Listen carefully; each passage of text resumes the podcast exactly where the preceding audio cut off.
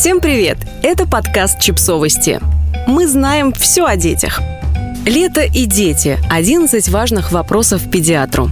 Почему одних детей комары кусают, а других не трогают? Как защитить ребенка от солнца? Можно ли мороженое в жару? Что должно быть в дорожной аптечке? Нужны ли в городе детям солнцезащитные средства или достаточно головного убора? Неважно, находится ли ваш ребенок в городе, в деревне или на море, жесткое ультрафиолетовое излучение агрессивно действует на кожу, поэтому защищаться от него нужно всегда. Кроме того, необходимо соблюдать некоторые правила. Младенцам до полугода не рекомендовано пребывание под прямыми солнечными лучами. Коляску на прогулке надо накрывать специальным пологом. Одежда должна быть легкая, из натуральных материалов и, конечно, панамка на голове. Какое солнцезащитное средство для ребенка использовать на море? Современные солнцезащитные средства защищают от двух типов лучей – А и Б. Первые ускоряют старение верхних слоев кожи, способствуют образованию свободных радикалов и разрушают коллагеновые и эластиновые волокна, дают пигмент, а также могут привести к образованию злокачественного заболевания кожи – меланомы. Б-лучи не настолько опасны, но от них тоже необходима защита. Для детей подходят средства с пометкой «для детей» или «для всей семьи». Индекс SPF, солнцезащитный фактор, означает, насколько крем предохраняет кожу от перегрева и солнечных ожогов. У детских кремов, за редким исключением, SPF высокий и очень высокий – 30-50. Но следует помнить, что любое средство, даже с максимальным SPF, эффективно не более двух часов. После этого его нужно нанести повторно. Для отдыха на пляже обязательное условие – водостойкость крема. Что делать, если ребенок перегрелся и как это определить? Перегрев ребенка проявляется покраснением кожных покровов. Они могут быть горячими, нарушается общее состояние малыша в виде вялости, тошноты и иногда рвоты. Вредно ли в жару есть мороженое и пить холодные напитки? Сложно ответить на этот вопрос однозначно. Ангина, отит и прочие инфекции вызываются патогенными бактериями, вирусами и грибами, а не мороженым. Но можно предположить, что при наличии хронического очага инфекции, например, хронический танзелит, инкубационного периода заболевания, в котором может находиться малыш, холод, мороженое или напиток может спровоцировать манифестацию инфекции.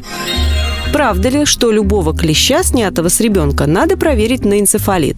Да, правда. Любого снятого клеща необходимо отвести в лабораторию на определение носительства вируса клещевого энцефалита. Необходимо позвонить в регистратуру детской поликлиники, где вам дадут номер лаборатории, в которой это исследование проведут бесплатно. Что делать, если укус насекомого чешется и зудит? Расчесывать укус нельзя, так как можно занести инфекцию с рук и будет бактериальное воспаление участка кожи. Необходимо снять это чувство зуда антигистаминным кремом или гелем и немного охладить этот участок кожи. Почему одних комары кусают, а других не трогают? Действительно, комары, а точнее самки комаров, избирательно подходят к выбору жертвы.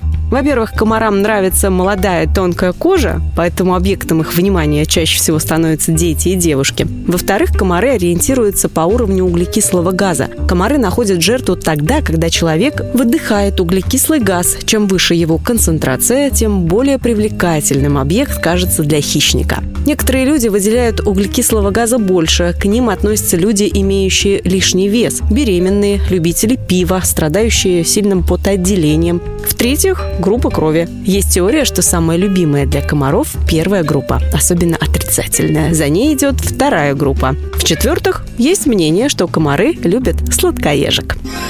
Какие средства для защиты от комаров самые безвредные? При защите малышей от насекомых используют москитные сетки, репелленты, ультразвуковой отпугиватель, фумигатор, в который вставляется пластина или специальная жидкость, например, москитол, фумитокс, раптор, специальные пластыри, кремы, спреи, гели, лосьоны, обязательно наличие маркировок для детей 0+, гипоаллергенно.